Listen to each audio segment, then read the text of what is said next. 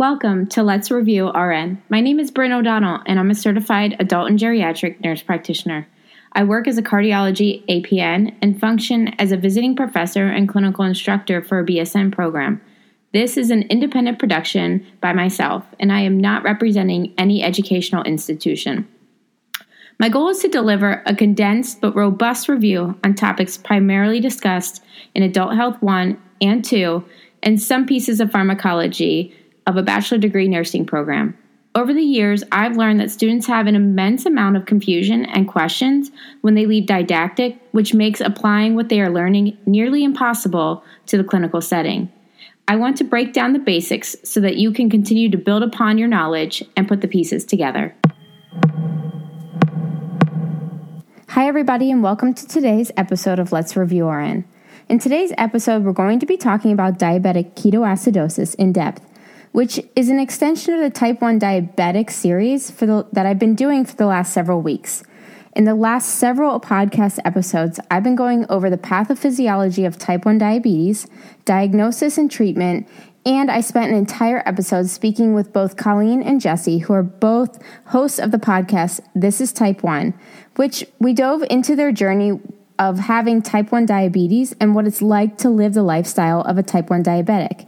In this episode today, I will talk about diabetic ketoacidosis, the pathophysiology of it, treatment, nursing interventions, and highlighting the key elements that you need to take away from the knowledge and the educational aspects of diabetic ketoacidosis.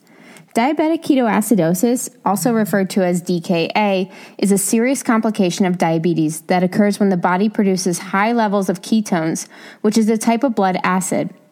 This can lead to metabolic acidosis. The condition develops when your body cannot produce enough insulin or there is not a sufficient amount of exogenous insulin, which plays a role in helping glucose, a major source of energy for your muscles and tissue, to enter your cells. Remember, as we've discussed in previous podcasts, insulin is sort of the key that opens the cell door to allow glucose to enter and be utilized for energy. Since the body cannot utilize the glucose that is circulating in the bloodstream, it appears as though the body is in an energy deficient state and turns to the liver for glucose for fuel.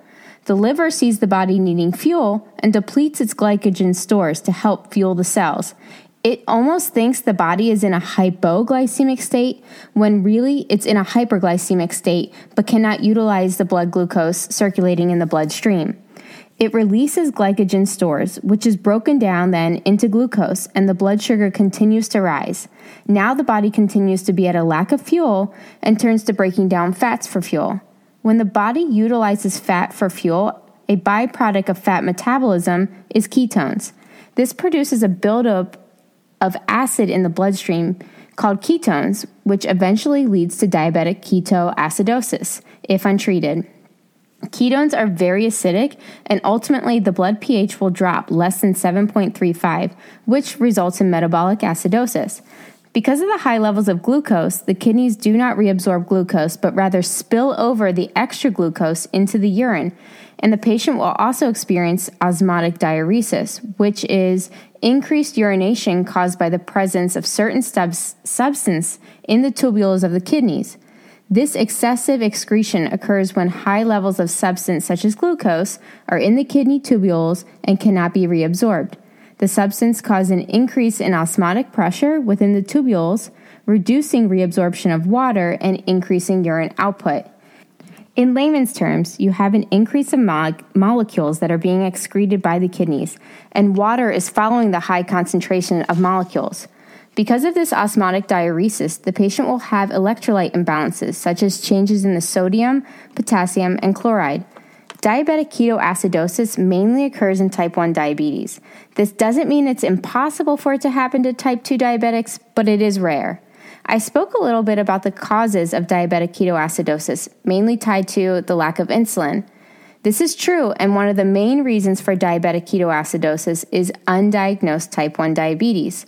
So, most patients present in some form of diabetic ketoacidosis when they are first diagnosed with type 1 diabetes because they have very little or no insulin production.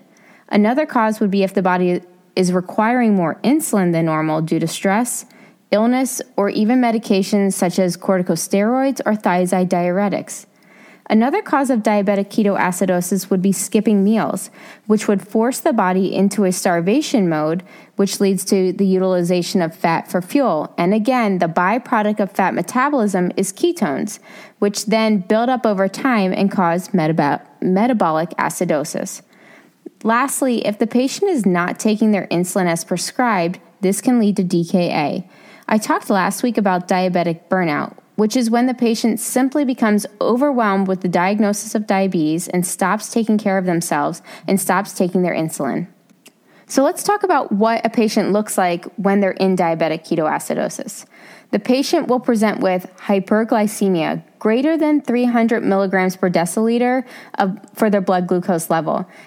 And because of the same osmosis law that we talked about previously, water from inside the cells will move to where there are high concentrations of molecules, such as high levels of glucose outside the cell in the bloodstream. This creates a sense of dehydration for the patient because the fluid or the water is leaving the cells, going into the bloodstream, and it will also create frequent urination known as polyuria. The patient feels dehydrated and will experience polydipsia, which is increased thirst. The patient will have high levels of ketones in the blood, causing the pH level to drop less than 37.35. The patient will, will report weight loss, which is due to utilizing fat for fuel, and the patient may experience a fruity breath tone or breath smell due to the ketones in the blood and because of the metabolic acidosis. In metabolic acidosis, you will see a pH less than 7.35 and the sodium bicarb will drop. Normal range of sodium bicarb is 22 to 26. The patient may start to experience Kussmaul breathing, which is described as rapid, deep breaths.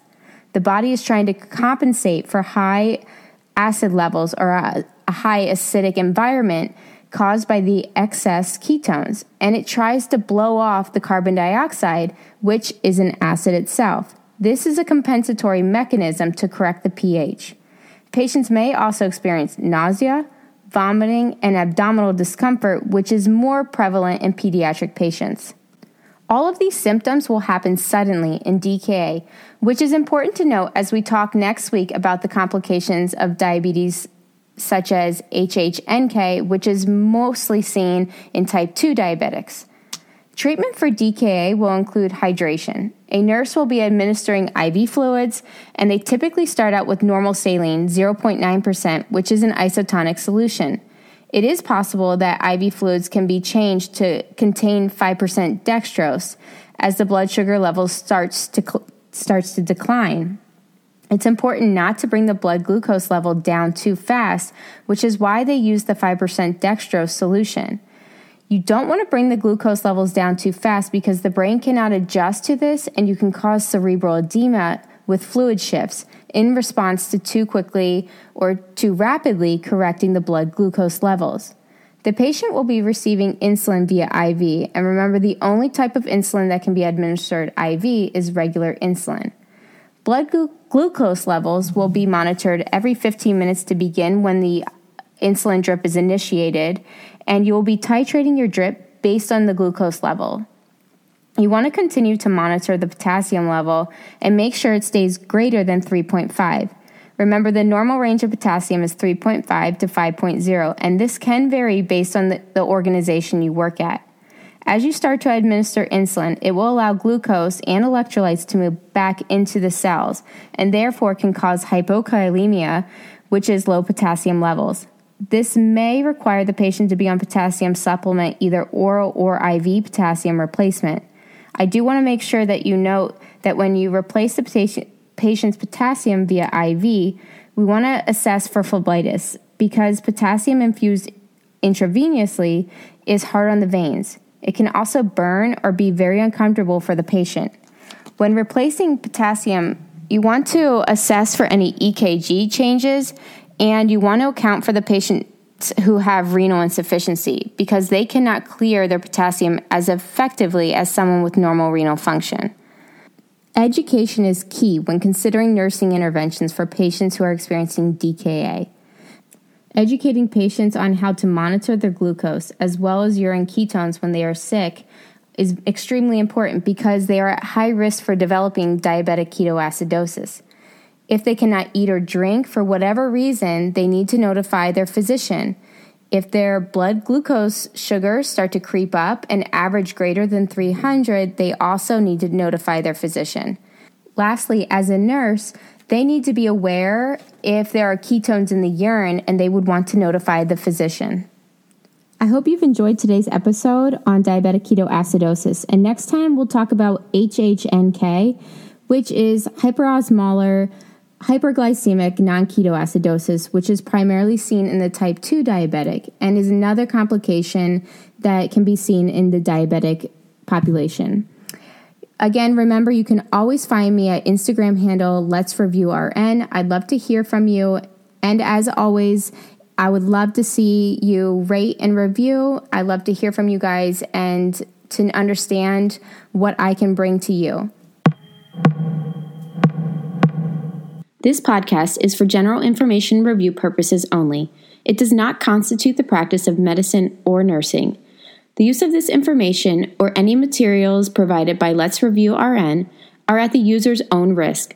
This content is not intended to be a substitute for educational teachings through students' educational institutes or organizations.